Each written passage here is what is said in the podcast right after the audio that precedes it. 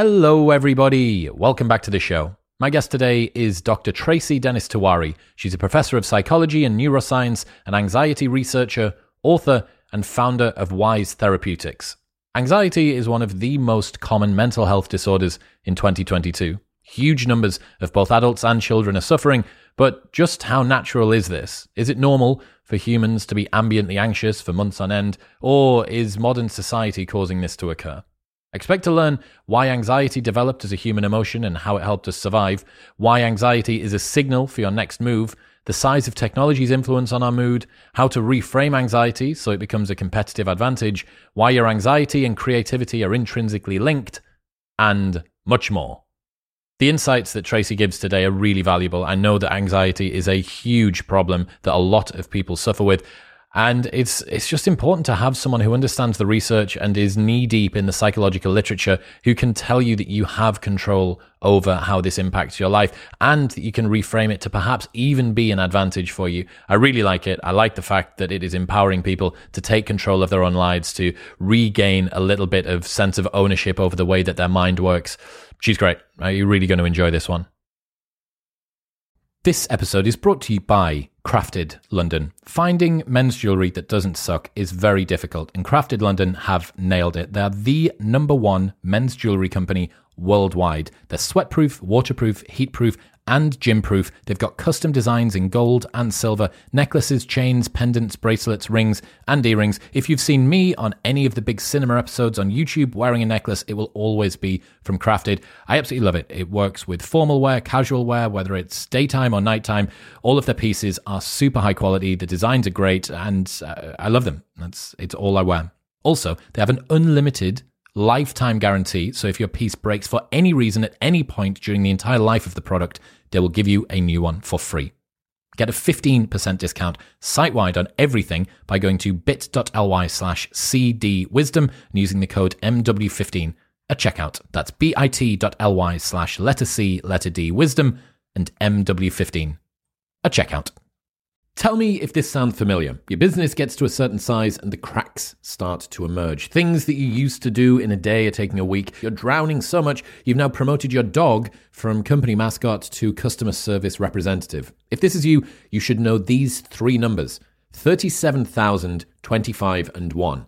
37,000 is the number of businesses that have upgraded to NetSuite by Oracle. 25, that is the 25th year anniversary of NetSuite. 25 years of helping businesses to do more with less, close their books in days, not weeks, and drive down costs. And 1, because your business is one of a kind. So you get a customized solution for all of your KPIs in one efficient system. With one source of truth, manage risk, get reliable forecasts, and improve margins. Everything you need to grow all in one place. Right now, download NetSuite's popular KPI checklist designed to give you consistently excellent performance absolutely free at netsuite.com slash modern. That's netsuite.com slash modern to get your own KPI checklist today.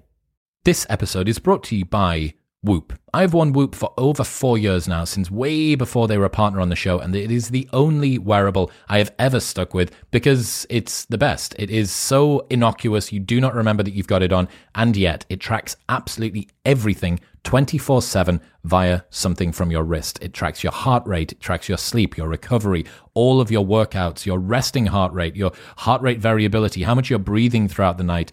It puts all of this into an app and spits out very simple, easy to understand, and fantastically usable data. It's phenomenal. I am a massive, massive fan of Whoop, and that is why it's the only wearable that I've ever stuck with.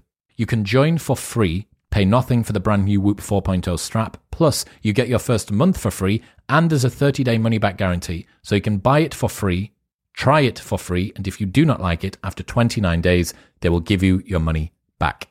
Head to join.whoop.com slash modern wisdom. That's join.whoop.com slash modern wisdom. But now, please give it up for Tracy Dennis Tiwary.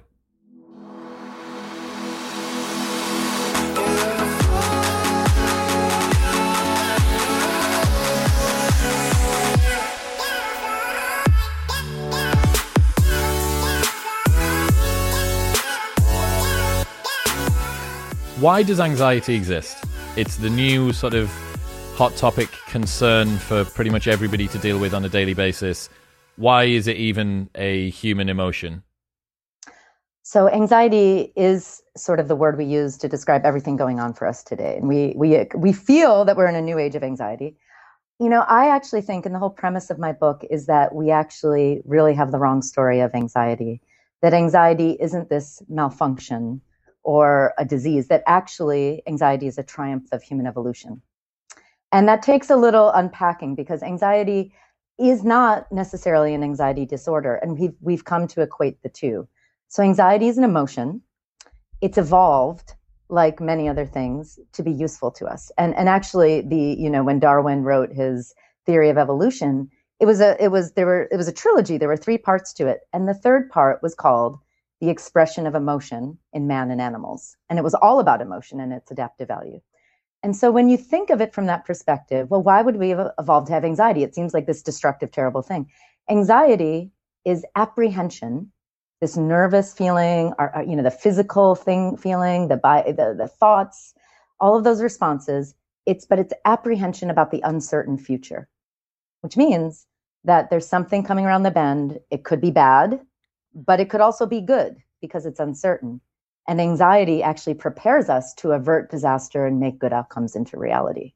And so anxiety evolved to help us actually manage this, perhaps the most critical challenge of humanity over our evolution, which is uncertainty, things that we can't predict, things we can't uh, protect ourselves immediately from. And it prepares us to imagine the future. That's why I called the book Future Tense. You can't be anxious without thinking into the future, being a mental time traveler. You imagine the future, you plan, and in result and in, in response to those plans you're more persistent creative innovative and you prioritize social connections and so anxiety is really it has this aspect of being a real asset to us so anxiety is fundamentally future focused. You can't be anxious, but we can be anxious about something that happened in the past. Oh no.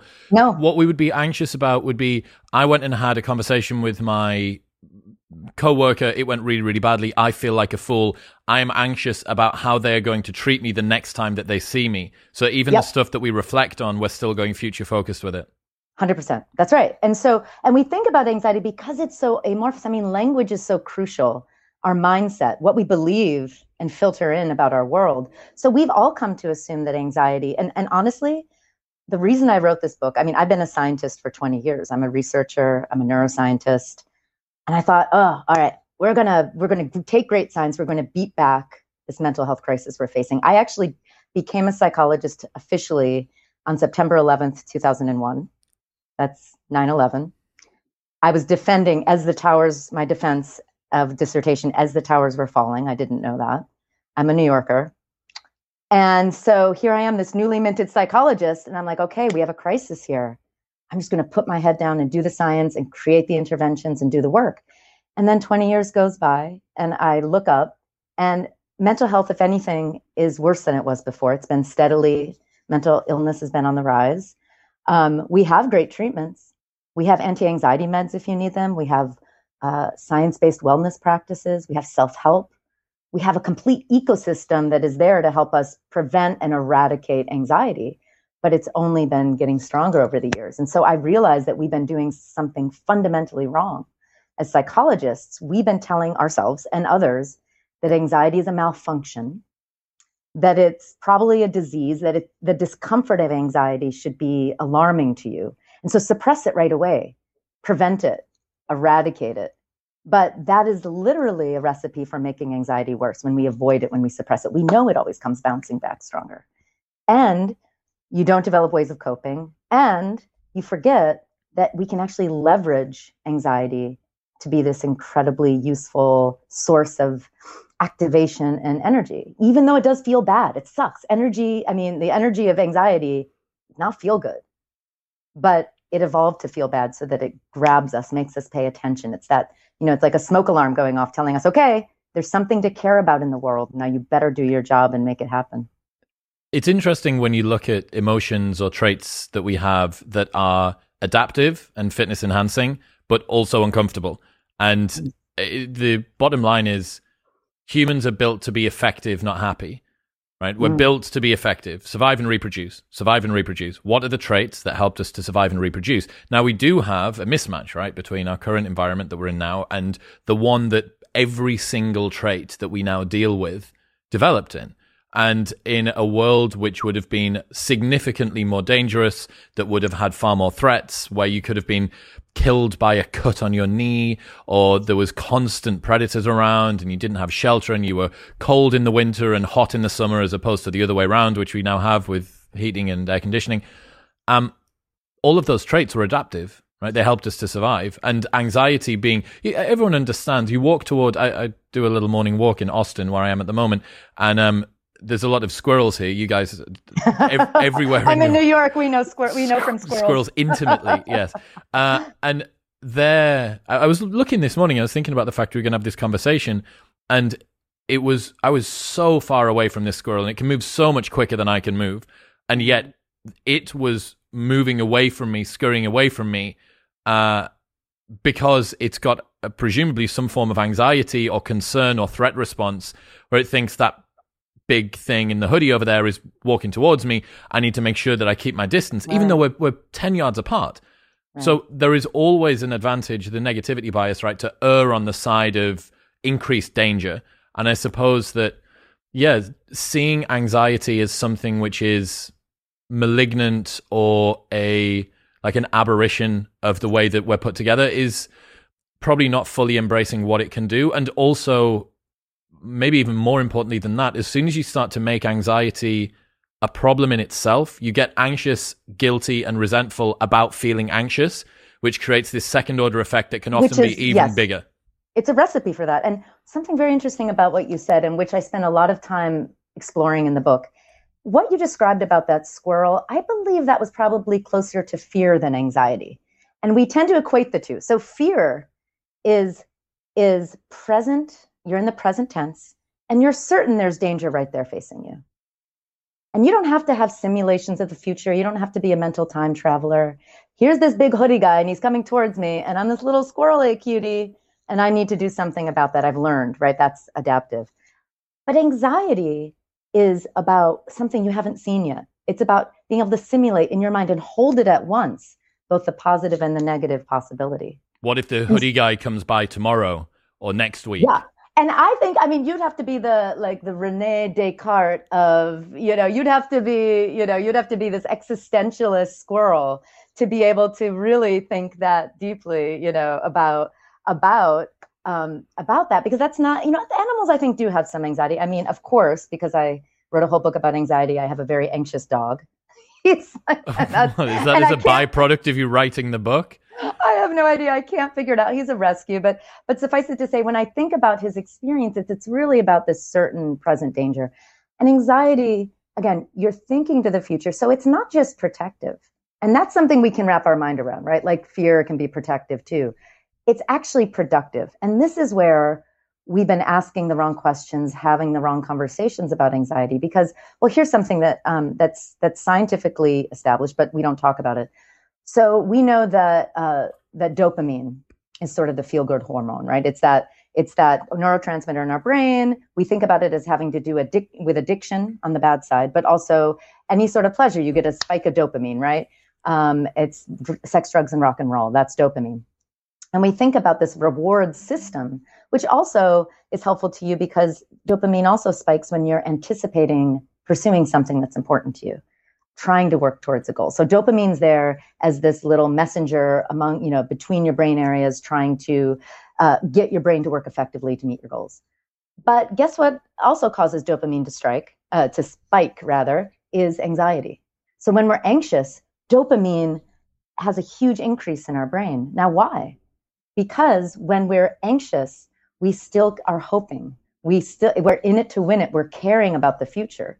And so, anxiety, by leveraging the reward system, is actually allowing us to say, okay, there's this bad thing that could be happening, but there's also this really good thing in my body, which feels a lot like fear, right? There's the fight, flight, there's all these other things, but those are the fight, flight, and fear are the three F's.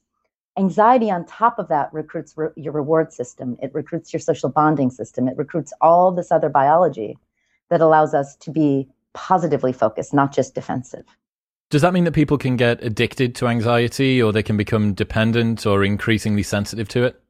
Well, we, we actually have not asked a lot about that. It's a great question. What we think probably happens is that, you know, when you're tracking your emotional state, uh, you know, anxiety, you know, it's uncomfortable, it spikes, but so does dopamine. But then when you meet your goal, when you either do the thing you need to, you know, you're worrying about that thing in the future, you're like, oh, I better just take care of business.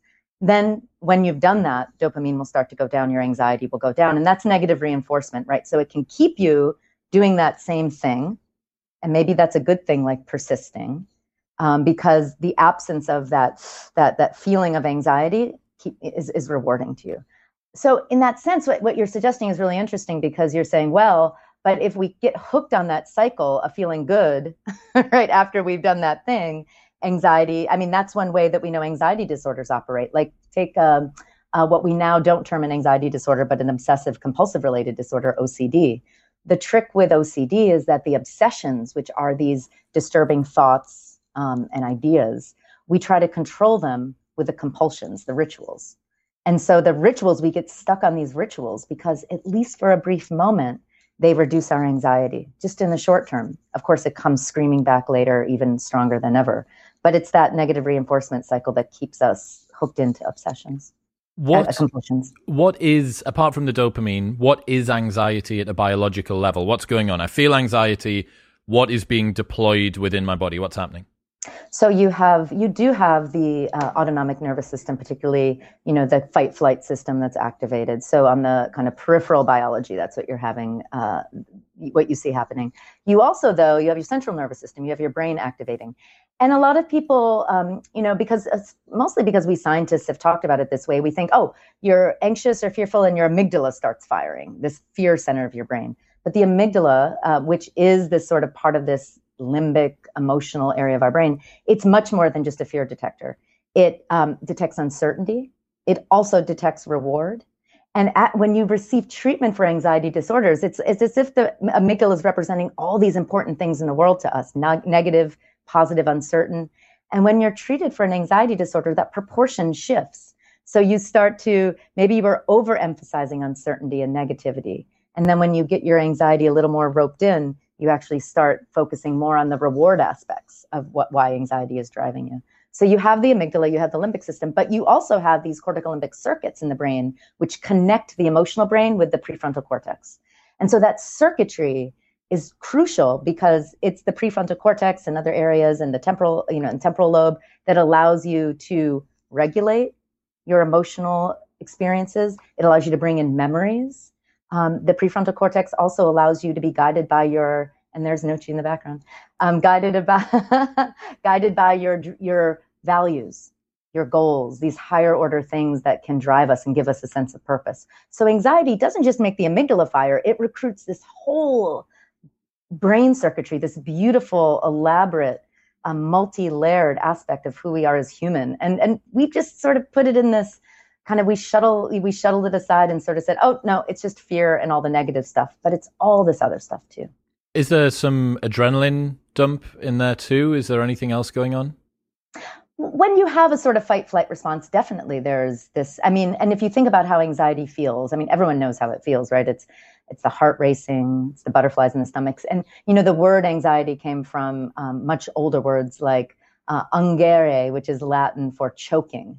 And so you also have that sort of you know when you're when all of a sudden you like kick in your um, your sympathetic nervous system that branch that fight flight system of the autonomic nervous system you know you can sometimes cho- you know feel that like tension. Um, so it definitely activates that as well.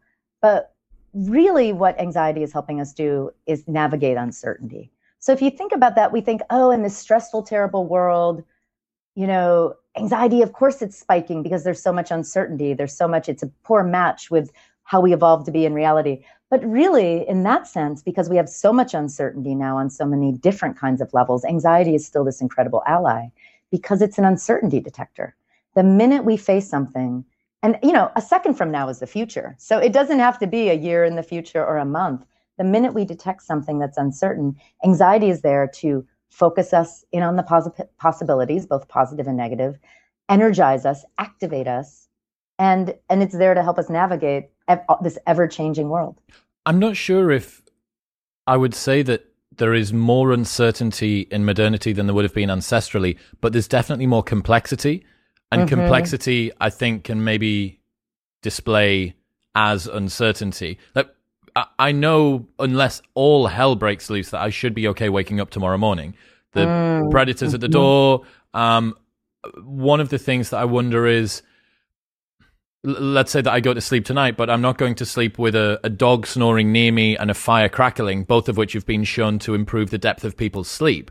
And presumably that's because ancestrally, if you had a fire and you had a dog, that would mean that you could afford to go into deeper sleep, fewer micro awakenings, you're going to be able to be more responsive. Um, the problem is maybe the real increase in actual safety and certainty that we have I'm more certain I would much sooner be in this locked bedroom than have a fire and a dog, but out in wilderness, right? Mm-hmm. Um, but I just don't know if this if our systems are, are accepting that. So even though certainty, uh, from a sort of rational perspective, has perhaps gone up, first off, it's maybe mismatched with what our body detects as certainty and safety, uh, and then on top of that, there is absolutely more complexity. Right, There is mm-hmm. way, way, mm-hmm. way more noise and far less signal what we consume on a daily basis. Um, as well, what you said about how the amygdala and the front brain are connecting makes a lot of sense because what you're doing usually when you're getting anxious is creating these elaborate dream slash nightmare scenarios in which everything goes wrong. But you need to recruit a, a big chunk of brain power, right? To be able to do it's this super colorful and you can almost feel it. You can hear what it would be like walking across the floor yeah. to speak to your boss, to have the conversation and what the door looks like and the handle looks like and you're opening and that's his face in front of whatever it is, right? That you're doing, or the awkward conversation with your partner.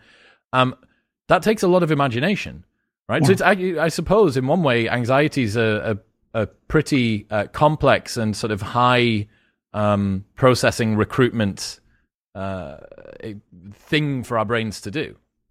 Yeah, that's, I mean, that's why I think of it as a triumph of human evolution because that being a, a simula- be, being able to do mental simulations in exquisite detail, like you described, that is a very human evolutionary ach- achievement that I believe is probably unique to humans among other, among other animals you know the thing is it's a really great point about certainty and the nature of certainty and uncertainty.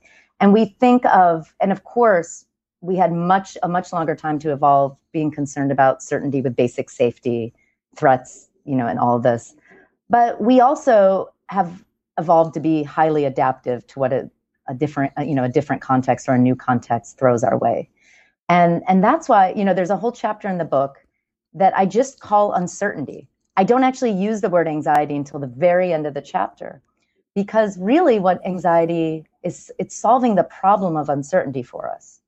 Because that you know we may have our physical well-being taken care of but when we're in this complex world as you as you note all of a sudden there are all these other concerns that we consider to be life and death.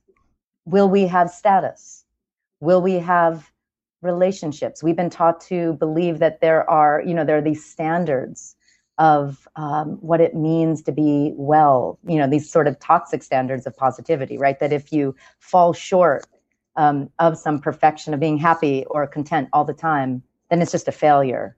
And so these are sort of, they are not survival needs, but the human brain perceives these kinds of goals that we've, we have decided are central to what it means to live a happy life as being almost like survival. So I agree with you. There's so much that's more certain but the level of complexity, information flow, and uncertainty in other higher order domains, I just wonder if it sort of uh, evens it out in a way. How do you see anxiety relating to stress? So, anxiety is an emotion, stress is not.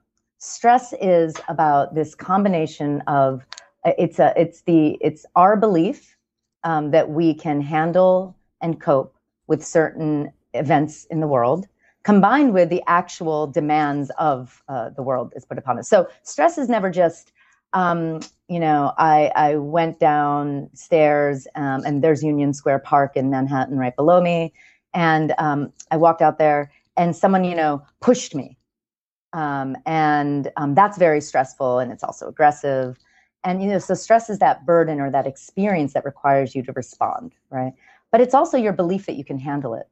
So me, all five foot, almost five foot four of me, you know, I tend to I tend to believe uh, that I, I, have a lot of uh, power in this world. I believe that if someone really came at me, I'd get that adrenaline rush and be able to take them on. And I would probably unwisely, you know, I'd feel like I could defend myself. And so when that person pushes me and runs away, I might feel a little less stressed than a person who doesn't believe that they have what it takes to handle a, a confrontation. So it's always this your your personal perception of what you can, uh, how much control you have, how much ability, and the experience itself. That's just not anxiety. Anxiety is this picturing the future. There's threats and there's rewards. It's interesting that you talk about stress through the same um, lens that one of my friends, uh, James Smith, he's got a book, How to Be Confident, coming out soon. And I think one of his uh, fundamental assertions is that confidence is your ability to know that you can deal with any challenges that come up uh, and and face you. So there is some sort of cash flow system that you have in your mind hmm. around mm. what is what is the challenge, what is my capacity to meet the challenge. Uh, and I do think that I do think that you're right. Anxiety just seems to be less rational. I mean, even less rational than stress is kind of impressive, but it, it, it does manage to remove. You, you're not thinking about unless you get very conscious about it, unless you're breathing deep and you're trying to formally move through a process, you don't really think like, oh, but think about all of the previous times that I've got through this. Like, no, this one's going to be different. This time's going to be the catastrophe that means whatever. Uh, and it's also hilarious to think about how uh, acute the anxiety response is to something which totally has absolutely nothing to do with anything that we really genuinely care about long term right? So it's a lot of stuff to do with uh, social comparison. Let's say you post a stupid uh, comment on your friend's Instagram page and you think, oh, everyone's going to see that and it's going to make me look dumb. Or you find out that one of your friends has unfollowed you. Yeah. But yet yeah. you have this, this sort of anxiety dump the same way as if you needed to have a fight tomorrow. Um, well, you know, that's interesting. I would take issue with that a little if I heard you correctly, that you think that anxiety is less rational than stress. I don't know. I, I would say that our ability to to interject into anxiety, anxiety to me seems to be more acute. It seems to be more difficult to pattern interrupt when it's occurring. And perhaps that's simply because it is more acute and stress tends to be a little bit more chronic and long term. Mm-hmm. Um, I maybe they're let both. Me you, let me give you an example, if I may. That I and I'm wondering what you're going to think of this. So you know, anxiety. Any so evolutionary theories about emotion, and actually the kind of emotion scientist I was trained to be, uh, are, it's called a functional emotion theorist. So the whole idea of functional emotion theory is that emotions are profoundly rational. That they've, and this is really drawing on Darwin, that they evolved to give us information, which we call, which is called appraisal in the theory, and action readiness tendencies. And they're so automatic that they save energy, so they're efficient. So, for example, Anger is the appraisal, the information that you have a desired goal that's blocked. And it's the action. So once you you've said, okay, I'm angry because this thing I want, there's an obstacle to it. It's blocked for me. And that appraisal, that information creates the action readiness tendency to overcome the obstacle. So it prepares you to fight, to do what you need to do, to persist. And so that's fundamentally rational, right? Now, and it's also automatic and efficient. And so the way I think about anxiety is that it's this automatic appraisal that this future is uncertain and it's but it's something I care about. So your example about posting something stupid on Instagram and I don't even do social media really that much anymore because I just can't get past the like how do I do this? And it's really, you know, and I don't know what to say and I feel like I'm a brand and that's I'm a Gen Xer so that's fundamentally aversive to me. Anyway, um but you know, you that if you had that feeling if you posted something and you thought it was stupid Anxiety is the information that you care about that. You care about looking stupid on Instagram. I personally like may not or let's not talk about me anyone someone who can post something and just blithely post anything they want to and they just don't care they won't get anxious about it because anxiety points you you can only be anxious when you care about something so it's that information uh, and imagine uh, i don't know if you ever have this happen but um, you know you wake up at 5 a.m and you have those worries. It's like free floating anxiety going through your head, right? So you sit there and you can do one of two things. You can say, "Oh my God, I have to I have to get rid of this because it's it's painful, it's unpleasant," or you can say, "There's some information for me in here. Let me let me what what's going through my mind here." So you might sit there and say, "Oh, wait a second, is it that fight I had with my partner last night. And you're like, mm, no, we resolved that. And you're like, okay, what is, is it something that work thing that I have to do? No, that's that's okay too. And then you, you're and then you're feeling it. You feel, oh, wait a second. I've been waking up every morning with searing pain in my stomach for two weeks. Oh, maybe I should be caring about that, and maybe I should go to the doctor. Mm, yep, that's it. Bingo.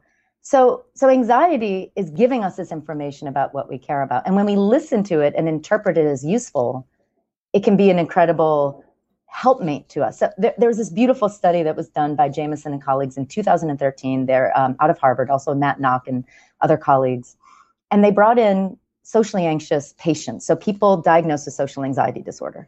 And when you have social anxiety disorder, the key concern is that you fear social rejection and judgment. And so they brought in this group uh, of people, and then they prepared them to do what is literally a torture session for a socially anxious person, um, which is to, in three minutes, prepare a speech about something very contentious, probably like the death penalty or something like that, um, and present it after this brief preparation in front of a panel of judges who will be evaluating you on your performance. And they and all the judges are sitting there like like that. So this is a torture session for someone who's socially anxious. And so and they have this and they're and they're getting ready to do this and their hearts are racing. And then they take half of them aside just half and the other half are, are left they take half of them aside and say okay listen you're going to feel your racing heart and your, your butterfly all those feelings you're sweating that's not about, you know, that's not the feeling that you're about to fail. That's not a malfunction. That's actually your body performing what it needs to do. It's preparing to be at peak performance. It's actually your blood pumping through your veins so that your brain can be sharper. It's actually, you know, it's just, you know, and so there's this mindset re- resetting that was happening. They were also given some scientific articles just in case they didn't believe it. And they're like, see these five scientific articles that show this and Darwin's evolutionary theory and etc. So they get 10 or 15 minutes of this. And then they do this, this, they do this um, of folks who didn't get this information about the adaptive value of anxiety, they do it too. And they were monitoring heart rate and blood pressure and performance during the speech. And what do you find? The half of these socially anxious people who are forced to do what is a torture session for them, their heart rates are slower, than the other half of the group. Their blood pressure is lower. They perform better. They stutter less. They, they're more confident. Essentially, they look more like people who are kind of brave and preparing to act and doing their best and at peak performance than, than people who are overwhelmed by anxiety, biologically and in terms of performance. And so this was all this was, was helping these folks take in anxiety as information and reframing what that information meant to them. And it, they were actually then able to leverage it. What's the lesson that you take away from that, uh, from a uh, applied sense? Well, interestingly, Jamieson and colleagues are developing a whole intervention for social anxiety based on this concept. It's sort of the, the sole purpose of my book, which is it's not really a self help book in the traditional sense. There aren't tons of tips, or it's really a mindset shift. It's really the idea that right now, our view of anxiety, our language about anxiety, our assumptions, and um, what we believe anxiety to be, uh, the role it plays in our life. These beliefs are setting us up for failure.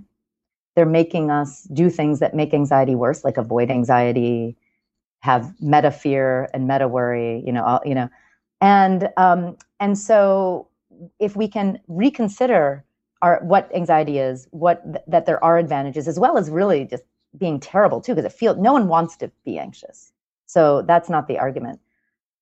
I, but by making this mindset shift, you can actually learn better to cope with anxiety. You can benefit more from treatments if you do have clinical anxiety and need that extra support.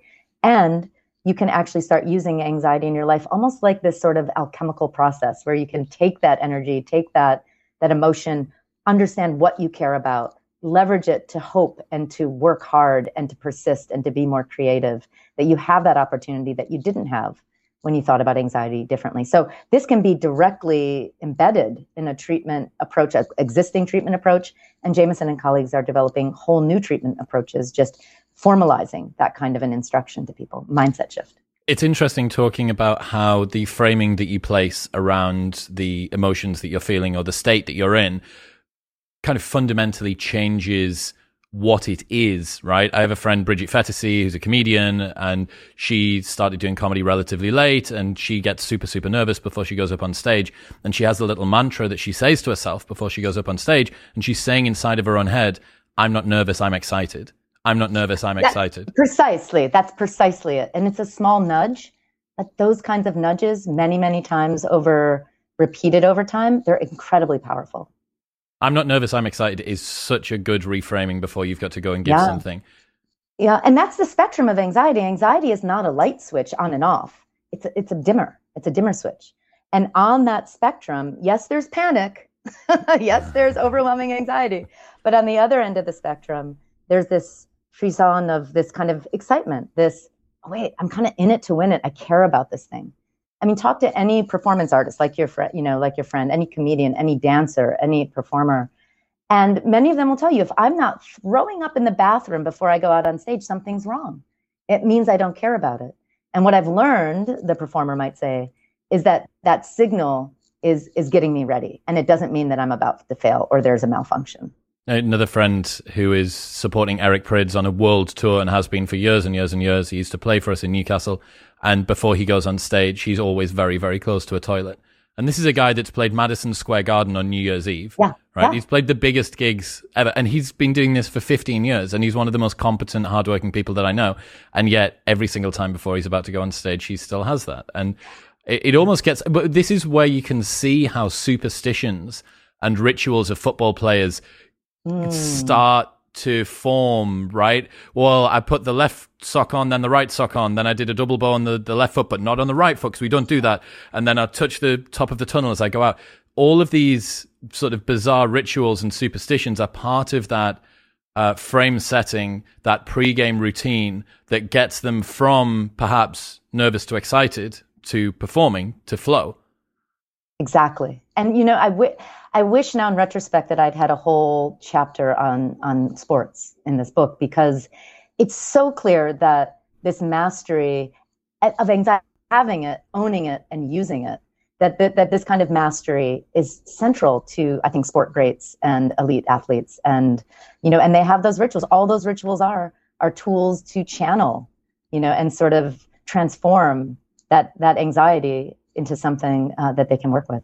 What mistakes did medicine make when it comes to identifying anxiety, facilitating it, explaining it to the public? I think the biggest thing is, you know, the prime fallacy that we mental health professionals, really for the better part of 100 years, really since Freud and even before that, uh, the prime fallacy is that any experience of anxiety is a malfunction or disease, right? And so we don't know anymore how to distinguish between anxiety and an anxiety disorder.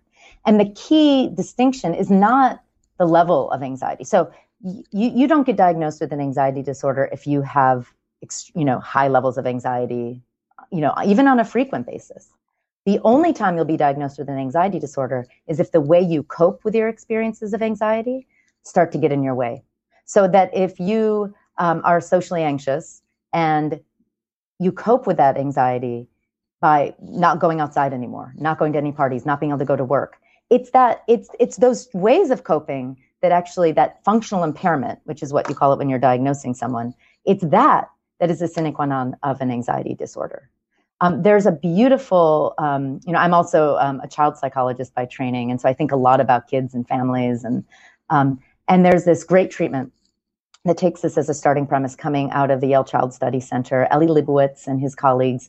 It's called Space. Um, it's uh, it's about helping parents help their kids just experience and tolerate anxiety. So he he'll you know so this treatment what it involves is um, you'll bring clinically anxious kids, so kids with anxiety diagnoses, into the clinic, and you know in some of these controlled trials, half of the kids will get gold standard cognitive behavioral therapy, which is some of the best therapy out there. The other half won't. Instead, their parents will be taught to stop over accommodating anxiety in their kids. What does that mean? Uh, the kid who's afraid to fly, parents who, out of the best of intentions, want to comfort the child, will stop all family vacations that require taking a flight somewhere. Um, the kid who's, you know, who doesn't want to be separated from the parent, they'll say, well, okay, you don't have to go to school today, and you don't have to go tomorrow, and you don't have to go the next day. That's accommodation of anxiety in a way that's actually not helping and we know makes anxiety worse. So the parents are simply taught to stop that and instead support the kids in actively coping with all the discomfort of anxiety and all the distress. And what you find is after the parents get that six weeks of treatment and you compare them, the kids of those parents, to kids who got treatment themselves, 80%, 80, I think that one of the first studies they did, 87% of those kids whose only their parents received therapy showed significant reduction in, reductions in clinical anxiety. They did as well as the kids who got therapy themselves. So if you did, if you were able to combine the CBT with the parents' therapy, no, there's no CBT for the kids. No, but is there not CBT on the control group? No, it's only the. Oh, I'm sorry. So in the comparison, well, yes. yes. So the, there, so the kids, half of them just got CBT. Yes. And then the other half just got the parent. Right. So what the magic uh, co- combination should be both. yes, that's what I was. That's what I was thinking. Um, yeah. What is? What's a what's how heritable is anxiety? That why why do you have a an anxious child and not an anxious other child? Have you got any idea about heritability? There's there's good evidence that anxiety disorders, again, this is the extreme of the spectrum, are only moderately and probably mildly heritable, which suggests that there's probably a genetic and temperament component, but it's so much more sort of how you know what you bring to the world matches with the demands that are thrown at you the stressors that are thrown at you combined with how you learn to cope with that so you know for example i have two kids a 13 year old son and a 10 year old daughter. And my boy, my son's going to kill me one day. But he's a little more on the anxious side. And there are several stories about sort of that anxious experience um, that he's always brought to the table. There's stories about how much how terribly i have failed in helping him with that. But i know that you know part of that is him. Part of that is the fit with my parenting style, and part of that's the what we help him, how we help him cope. How effective is anti-anxiety medication? I think that for many people, anti-anxiety meds are a really important temporary step. And you know, benzodiazepines are they were really a revolution when they were created about uh, 70, 80 years ago now. Of course, they were stumbled upon. It was by mistake. Um, but what's the story but, there? Do you know the story? Yeah. So, um, so um, prior to benzodiazepines, um, um, you know, the treatments for anxiety were were very uh, very dangerous. You know, so there are these tra- essentially these these tranquilizers, minor tranquilizers that were given to people, um, barbiturates, um, to treat anxiety. So. Judy Garland and Marilyn Monroe died of barbiturate overdoses, which were anti-anxiety meds because they suppress the central nervous system. So if you take too much or combine with alcohol, you stop breathing, your heart stops beating. So this was sort of the go-to treatment. Um, and doctors having medicalized, you know, anxiety to be to be oh, it's a disease, we better treat it. You know, really wanted some way to relieve people's pain. They didn't think about well, how do we help them through it? So luckily, um, there was the uh, discovery of uh, benzodiazepines, and essentially what happened is, you know, there uh, these researchers. Um, uh, and pharmacists, they were trying to create a better uh, drug, and they finally gave up. They were working, working, and one of the uh, scientists literally just left his mess uh, on a bench, like on a on a scientific bench, and went away for three months. And finally, someone was sent in to clean it up. And they found I'm not a, a chemist, uh, but they found these beautiful, like well crystallized, I guess, little compounds, and they started looking at them, and it turned out these were benzodiazepines and so now what you have is you have um, what they believed at the time to be less addictive, um, to be um, to be more tolerated, well tolerated, and very effective in reducing anxiety. So the first uh, anti-anxiety med was Valium. And you know it became so popular in the 50s. This was in the 50s that they had discovered it. In the 50s and 60s and 70s, you know, they the doctors would just prescribe it and call it V. it was Valium. Um, you know, the Rolling Stones song uh, "Mother's Little Helper." that was Valium. Um, it used to be called uh, executive Excedrin, you know, the, the painkiller Excedrin, because all the executives and business uh, people would be popping it as they went cross, you know, cross uh, across the world in their business trips. And everyone was very optimistic and hopeful. But then what started to happen is we realized that benzodiazepines were very dangerous as well. And they are addictive and they are also nervous system depressors. So that means, again, if you combine them with, say, opioids, or you combine them with alcohol, they can they can cause coma and death. Um, what we see, and there's there was a really interesting uh, a lot of uh, awareness in general, but there was an interesting piece that came out in Complex magazine uh, a little while back, a few years back. I was actually interviewed for it, and it was it was about the crisis of um, of anti anxiety meds in the hip hop community. And so what you see is a lot of these hip hop stars were starting to take anti anxiety meds um, all the time. But they were all and, on Percocet, Xanax. Yeah, and there was that guy, Little Xan. Do you remember Little Xan? I think he renamed himself. SoundCloud rapper. Yeah, he's recently. Yeah, he was a SoundCloud rapper. All the SoundCloud rappers. He's particular. recently just called out his manager. A guy with the name Little Xan called out his manager for providing him with drugs. I'm like, bruh, bruh, it's in your name. But one of my favorite rappers, Juice WRLD. Oh God, I was going to talk about Juicy. I have a whole section on him in my book because that is a tragedy. And, and he, he, was died, yeah. so talented. Like I adore. It satisfies two two very big parts of me. The one part which is to be cool and to listen to rap, and the other part of me which is still an emo from when I'm 15. It's a, it's a perfect mix. it's, it's, it's exactly mix. what I've always and, wanted. I mean, and I love it. And know, I discovered him post- like son, posthumously. Yeah. I'm like, no, hang on, hang on a second. Like, I what? There's no more. There's no. There's going to be no more of this. It's so well, sad. When, and he was Percocet coming off his private jet. That's it. Well, that is a whole story. That's right. And I mean, here's the thing, and it enrages me in many ways about how we've taught our young people to think about emotional pain and physical pain, right? That it that we need to eradicate it. So Juice WRLD, you know, he was singing about his emotion. I mean, that's what makes these SoundCloud rap rappers and emo rappers and I mean, Lil Peep died of the same kind of an overdose. I mean, this is wiping out this generation of artists. And you know, it used to be the 27 Club, right? Like Jimi Hendrix and Janis Joplin, all these these rock stars who died at 27. Now it's the 21 Club because these kids are taking these meds and they're trying to crush their emotional and physical pain, and it's killing them. And so Juice WRLD would be singing. He's like, you know, um, you know, I have, you know, uh, I have uh, what's what's uh, what's there's there's this song where he's talking about um, feeling right. Oh, righteous. He's feeling, you know, he's he's in his white Gucci suit. He's feeling righteous. He has all these pills in his hand, and he has codeine overflowing on his nightstand. I mean, he's that is that is the song. He's talking about his anxiety the size of a planet. He's talking about things, and in his song "Bad Energy," he's talking about how he feels like I feel, you know, I'm winning. Why do I'm winning, but I feel like I'm losing? Well, was that not the same with Avicii as well? A hundred percent.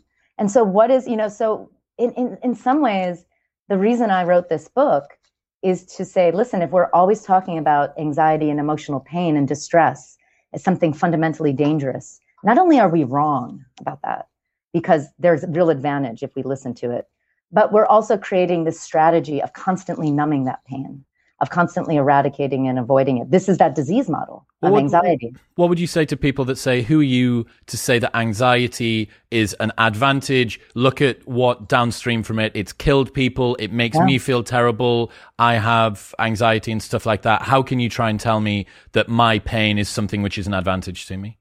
It's a crucial question. And my answer to that is that anxiety disorders are real they're incredibly painful and people need to get support for them i am i'm i think we need to give complete acknowledgement of that. I mean that's what i've devoted my life to. At the same time i also believe that anxiety is not always a disorder that it is an emotion that actually is prepared to be helpful to us that that when even though it can spiral out of control when we learn to master it not by eradicating it or numbing it but by leaning into it by examining it, it then can actually yield its benefit to us.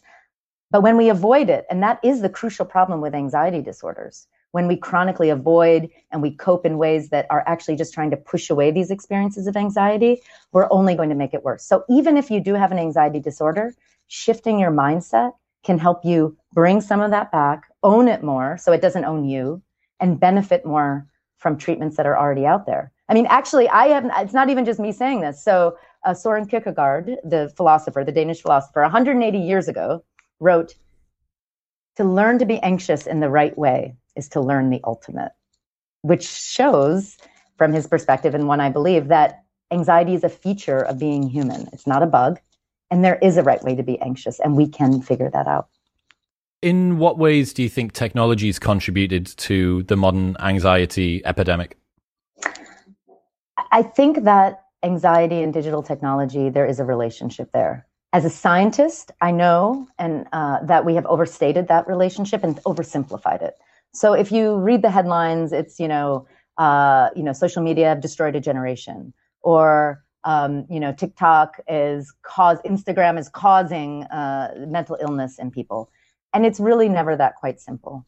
Um, one is that there's no, there are actually no data to to actually show that if you go and out with everything else being equal, you use social media and you become more anxious and more depressed. It's much more of a linchpin in those problems or digital technology, and you're struggling and you're anxious and you're depressed.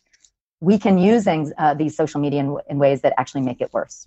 So, uh, for example, there where we do have some good research, um, shows that it's the way you use social media, not so much how much you use, that makes a difference. And people have divided the ways into two, the kind of the active passive distinction. So when you're using social media in active ways, you're actually creating something. You're seeking out information. You're you're doing something that's much more goal directed, and uh, usually something that's also actually leveraging your creative powers. Passive use is when we're tuning out. We're using technology like a big, uh, you know, avoidance machine, right? Just this giant way of just it's like eat, just eating a bag of chips, right? We're just we're doom scrolling we're like reposting you know other people's stuff we're social com- we're like counting how many likes we have and we're doing social comparisons when we use social media in passive ways like that that tends to accelerate and exacerbate things like anxiety so what i see the problem of being is that we have to shift away from black and white ways of thinking about technology and just you know we have to become good digital citizens we have to say listen i well i personally believe that that tech companies need to change their algorithms. I mean, they're not for human good; they're just for their bottom line profit. So I think those algorithms and all the toxicity of these uh, of these platforms is a problem. But until we can figure that out, we need to be empowered to make choices and to know, hey, just like I know I need to eat fruits and vegetables and once in a while salt and vinegar chips, which is my favorite.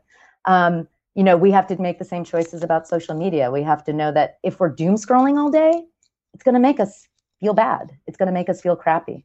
Whereas if we create some really exciting content or a podcast or we're doing something really interesting, that's going to elevate us and elevate others around us. What are your thoughts about the insight Jonathan Haidt got when he managed to align, I think it was about 2012, 2013, the introduction of Instagram with this huge spike in terms of young female anxiety, and that wasn't mirrored across into men. Have you thought about this?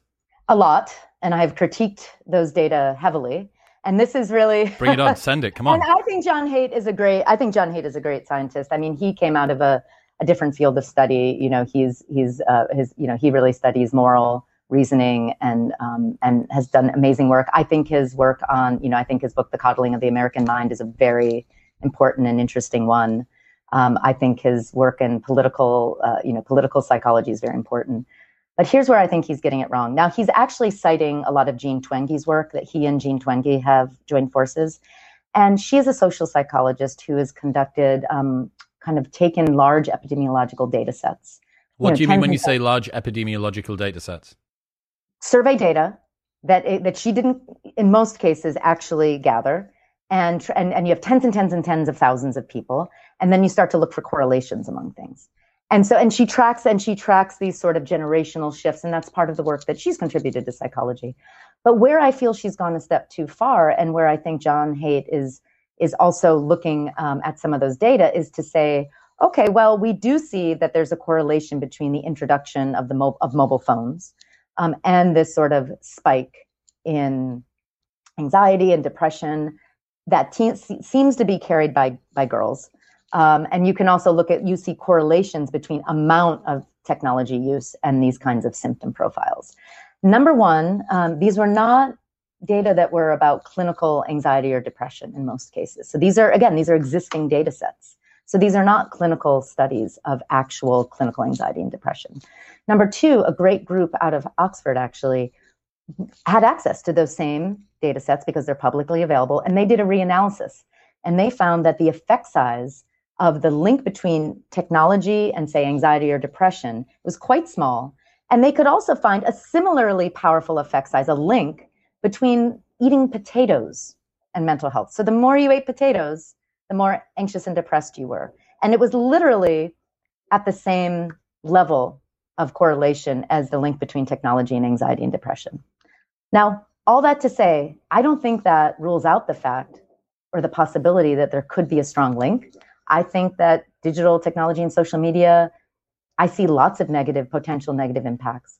But to say that there's this simple causal, all screens are bad link between mental health and digital technologies, we just don't have the data. I think it's more useful to get nuanced and to say, well, what kinds of use are problematic and for whom and why? So these large data sets are flash that's actionable, and there's also a lot of ways to reinterpret the data. I remember seeing a bunch of very strange correlations online that's to do with the graph. And I swear that one of them was the number of movies that Nicolas Cage starred in in a year and the number of people that died by overdosing on cheese. Uh, so given given the right data set, pretty Those much. are two such beautiful things put together. There, there was another one of like um, the number of songs released by the Rolling Stones and the number of people who suffocated tangled up in their own bed sheets. So I, I am. I mean, I just think, uh, honestly, I think when we draw such strong conclusions from correlational data, we should be laughed at because it should be just hypothesis generating. It should be okay. Now we okay, go we have we to test pay this. attention. Yeah, we Yeah. should go test this. and and it's hard to test some of these things, but it's hard work, and we have to do that hard work, Need which means perspe- Nicolas prospective Cage. longitudinal studies, and we have to get Nicolas Cage to get in a new movie so that we can experimentally control what happens after. Precisely correct. there was um one of the things that I, th- I think is interesting around how that link between technology and the way that we feel after we use technology um, is the expectation effect, which is a new book by David Robson, came out a couple of months ago. He's on the show. He's a fantastic science communicator. The placebo effect, which everyone is familiar with, this is basically that, but scaled across everything and anything that you care to care about. And the best example that he gave was um, gluten intolerances have gone up by uh, 10 times from 3% to 30% over the last 15 years. And they brought people into a study. They sat them down. Some people did and did not have biological gluten intolerances. Some people did and did not have self reported gluten intolerances. They gave everybody the same meal and they told everybody that had gluten in it, but it had no gluten in it. And you ended up with people in a study who didn't have a biological gluten intolerance, who hadn't eaten gluten, coming out with hives, having inflammation, having diarrhea, having to go to the bathroom. And that basically scales across everything. And I think the, the episode's so powerful. Tons and tons of people really, really loved it. And the reason being, I think that it reminds us that we have way, way, way more control through framing, right? How are you framing the experience that you go through? And I'm pretty adamant that part of the discussion that we're having around social media is that we've been told that these tech companies are malign and they're stealing our attention and it's bad for our memory and it's bad for our long-term health and it's bad for our dopamine levels and stuff like that. But the problem is that that creates an expectation effect for everybody. Mm-hmm, mm-hmm. So you start to use your phone and you finish up and you feel guilty about your phone use and you expect to feel bad. Oh, well, here comes the dopamine crash off the back end of being on mm-hmm. Instagram for a couple of hours or whatever. And you go, well, yeah, of course. Like, it's it's so difficult, right? Because you don't want to do false reporting. Like if there is a negative uh, result that comes from using technology, you can't lie about it. But by making it public, you make people begin to expect it more, which further it's like a recursive loop that just always makes it worse and worse and worse. Yeah. I, I don't really know how to pattern interrupt that, but I certainly know that taking into account, look, you have control over the framing, and framing is, in some situations, literally more important than the thing that actually happened. So there was this.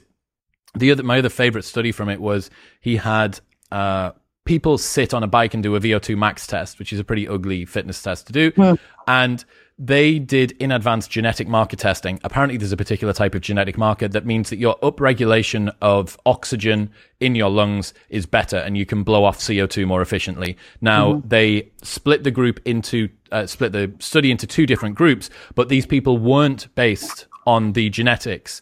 But they took one group to one side that had people who did and didn't have that genetic marker in and said, you should do really well on this test. You've got the right genetics that are going to make it easier. And they said to the other group of people, some that did and some that didn't, uh, you've got the bad genetics. You, you're probably not going to do very well in this test. Then they got them to the, V- do the VO2 max test and looked at the results afterward. Now, like, surprise, surprise, the people that were told that they had the right genetics, they performed better. What was more interesting was that when they actually looked at the upregulation of what was going on in their lungs, their blood pressure, their HRV, their heart rate, all that stuff, they found that the people that were told that they had the right type of gene outperformed the people who had the right gene. So literally what they believed was more powerful than their genetics. And that blew my mind. I, mean, I, I'm with I'm with you 100% on this, and the data just keep rolling in on this, right? And that's why you know when you ask the question about what would you know what if someone who has an anxiety disorder tells you you don't you know how can you say this about anxiety? My answer is that this mindset shift about anxiety to actually see that it can make you more creative and persistent and hopeful it can make you more creative and persistent and hopeful. And it can help you if you're struggling and trying to get therapy or trying to do wellness or exercise or whatever it is you're doing it can't this mindset set shift can help you benefit more from that. And that literally that's the sole purpose of my book. I really don't want it to be a, a self-help book only a mindset shift book. I guess that's self-help. I sort of resist the self-help category. What do most people get wrong when it comes to trying to deal with anxiety? They presume that as soon as they feel it they should manage it and suppress it. So really if we think about anxiety as, as information the very first step needs to be that if it's information, listen to it. So whether that means like in the that experiment I mentioned with socially anxious people when okay I'm going to listen to my heart racing and rather than assume I'm about to fail at this public speech I know it's preparing me or that I care about this you know listen to that information uh, when you're having free floating anxiety something's going to t- something's going to come to your mind that tells you what you care about and what you need to work towards so listen to it it's not always helpful information. So sometimes after we listen, we realize, okay, I just have to let this go. It's too much. It's you know, uh, it's uh, it's it's just me spiraling out, and that's when we do things that we know support our wellness. And for a lot of people, that's exercise. Alan Kazdin, who's a very, who's one of the founders of cognitive behavioral therapy research in in the U.S., he once uh, at this some 50th anniversary, you know, uh, kind of um, meeting said if we psychologists really cared about people and helping them, the first thing we'd do is get them all to exercise. And then we'd see what problems were left over and we'd create boutique targeted treatments for those problems. So for a lot of people, and why does that work? Why does exercise work? Well, there's biological reasons, but I believe when it comes to anxiety, it's also that we remove ourselves from this future tense that can grab us when we're in the future and worrying, and we immerse ourselves in the present. We find flow, we find relief. Maybe we like to um, take walks. Maybe we do mindfulness meditation. Maybe we, you know, there's so many things that we can do, and we know what helps us. I write very bad poetry. I love to write poetry. It gets me out of whatever mindset I'm in and helps me immerse myself in my own personal sense of flow. And so these are things we can all do. And then, okay, so then you're in the present, and then you can turn back to anxiety and say, okay, if there's something to do here, how can I hitch it to a sense of purpose? How can I use it to pursue what I care about, my goals? Purpose doesn't have to be some grand vision. It can just be what makes your life meaningful.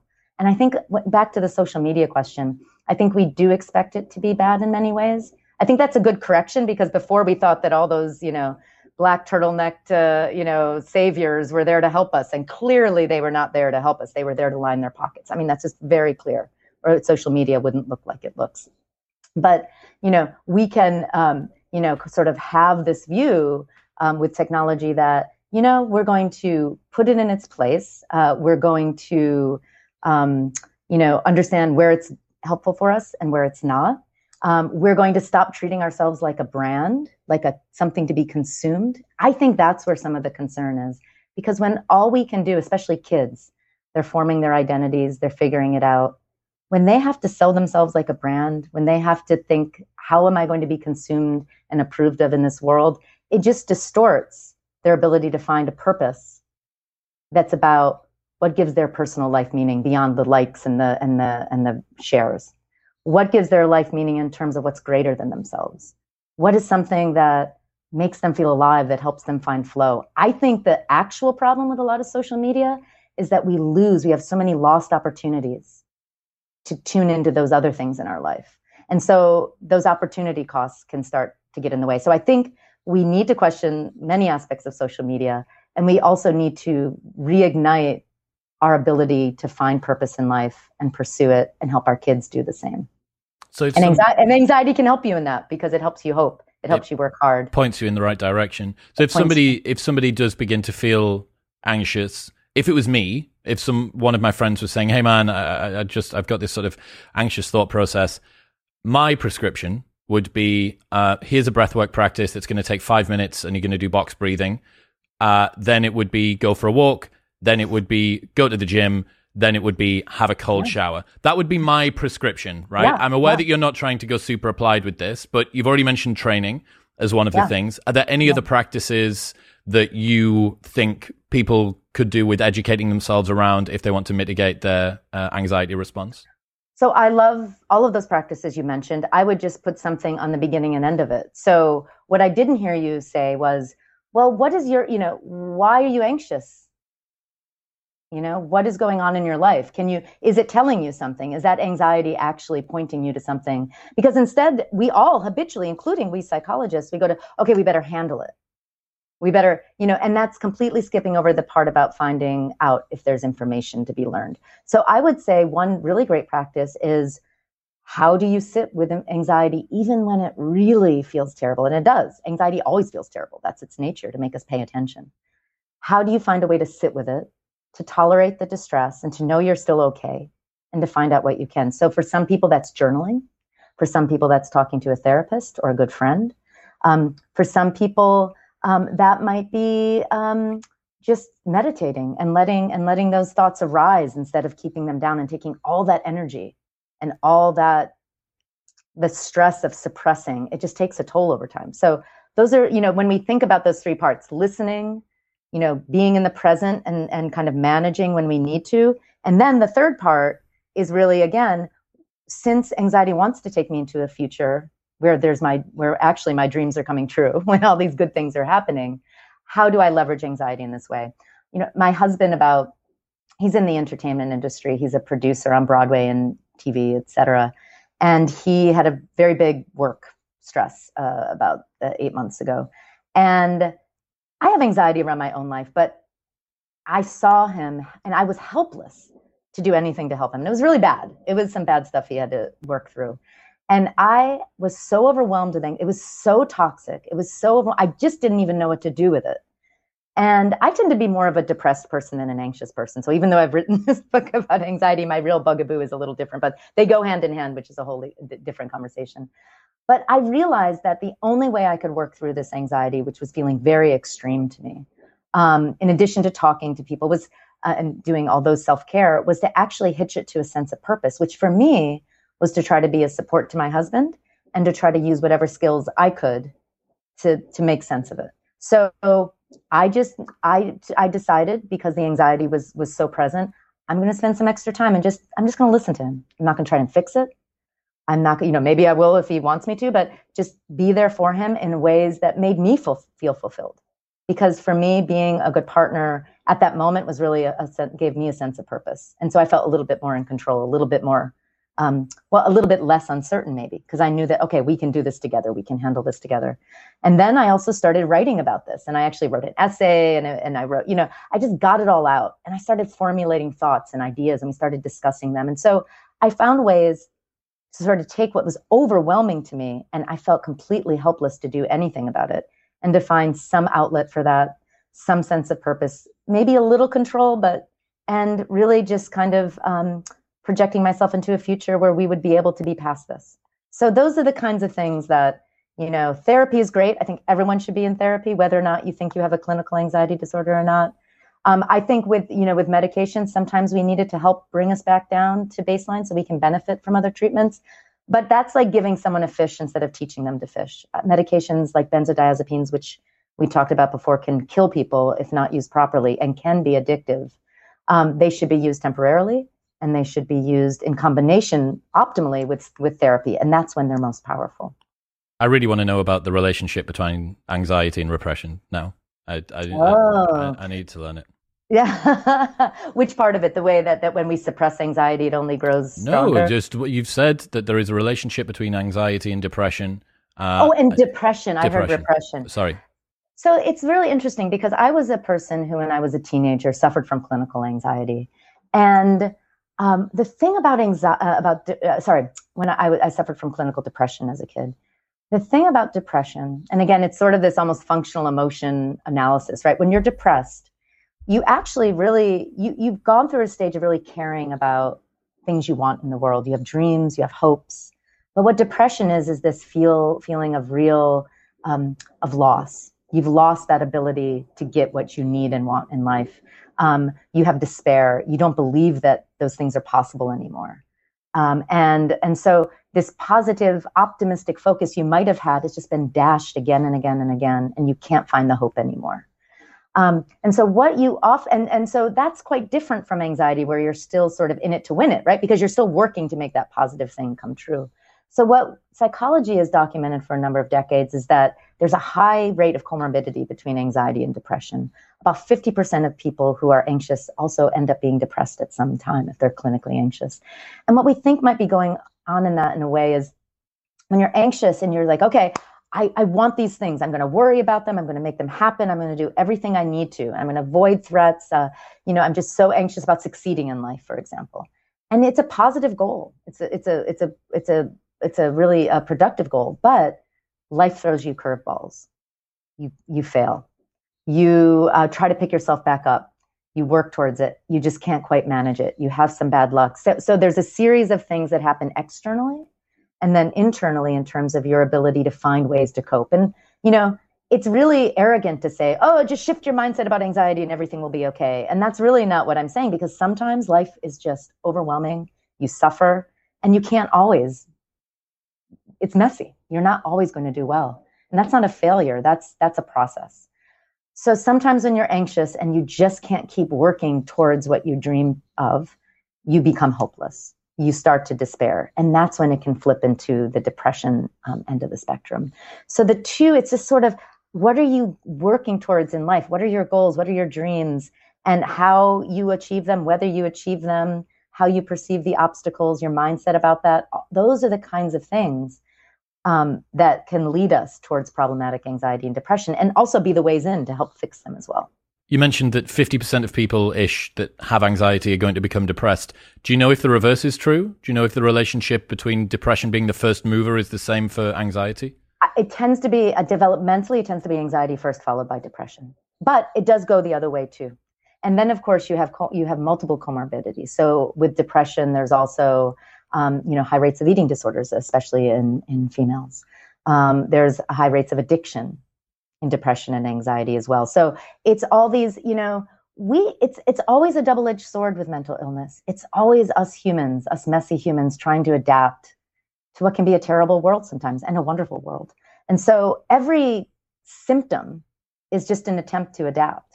So, you know, when we when we're anxious and we become or when we have OCD, and we start developing all these compulsions that start to get in our way. It's just our human nature to try to adapt to overwhelming feelings and thoughts.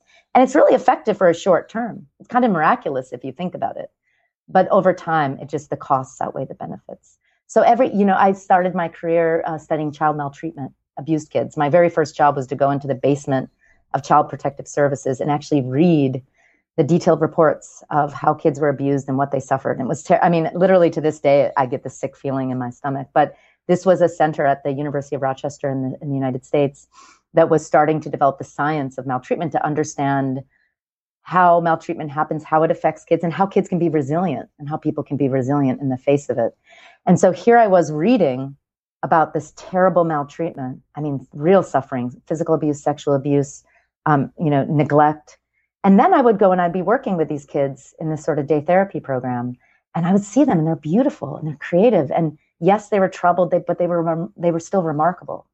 How did that happen? How in the world did they have that resilience? I mean, and and so what happens is they adjust to what should not be happening to them. They form weaknesses, but they also form strengths. And so every way of adapting, some kids become hyper vigilant for negativity in the world around them, right? And that's an adaptation it's helpful if you want to prevent getting hit by your caregiver, right? To know when they're about to get angry.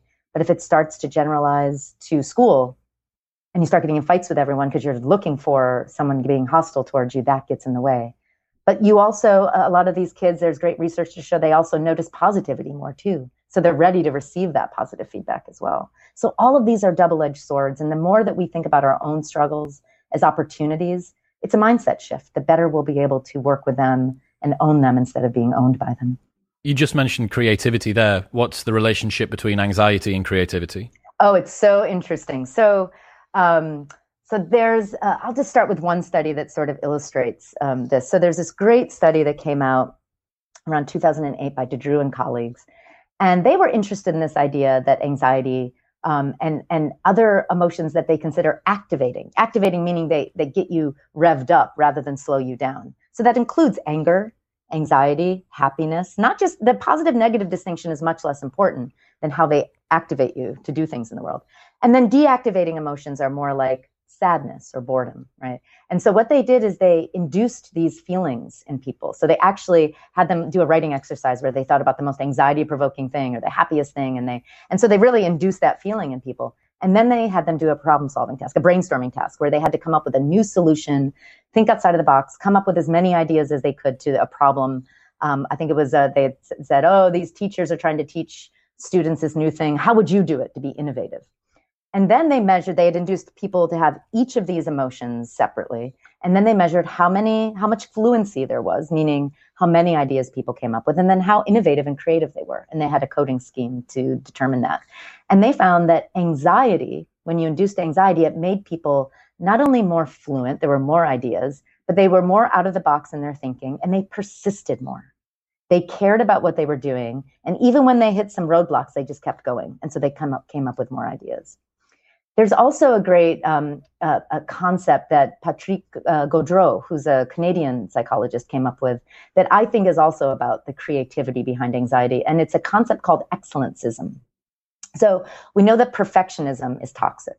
It's punishing. It's like this this uh, you know this pursuit of flawlessness that always fails.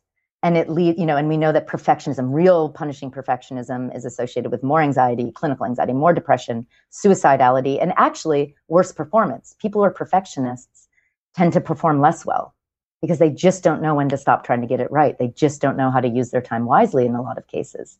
So that's perfectionism excellencism is sort of the light side of that darkness so excellencism is knowing that you know i can never be perfect but i can be really good i can be excellent and I believe I can be excellent.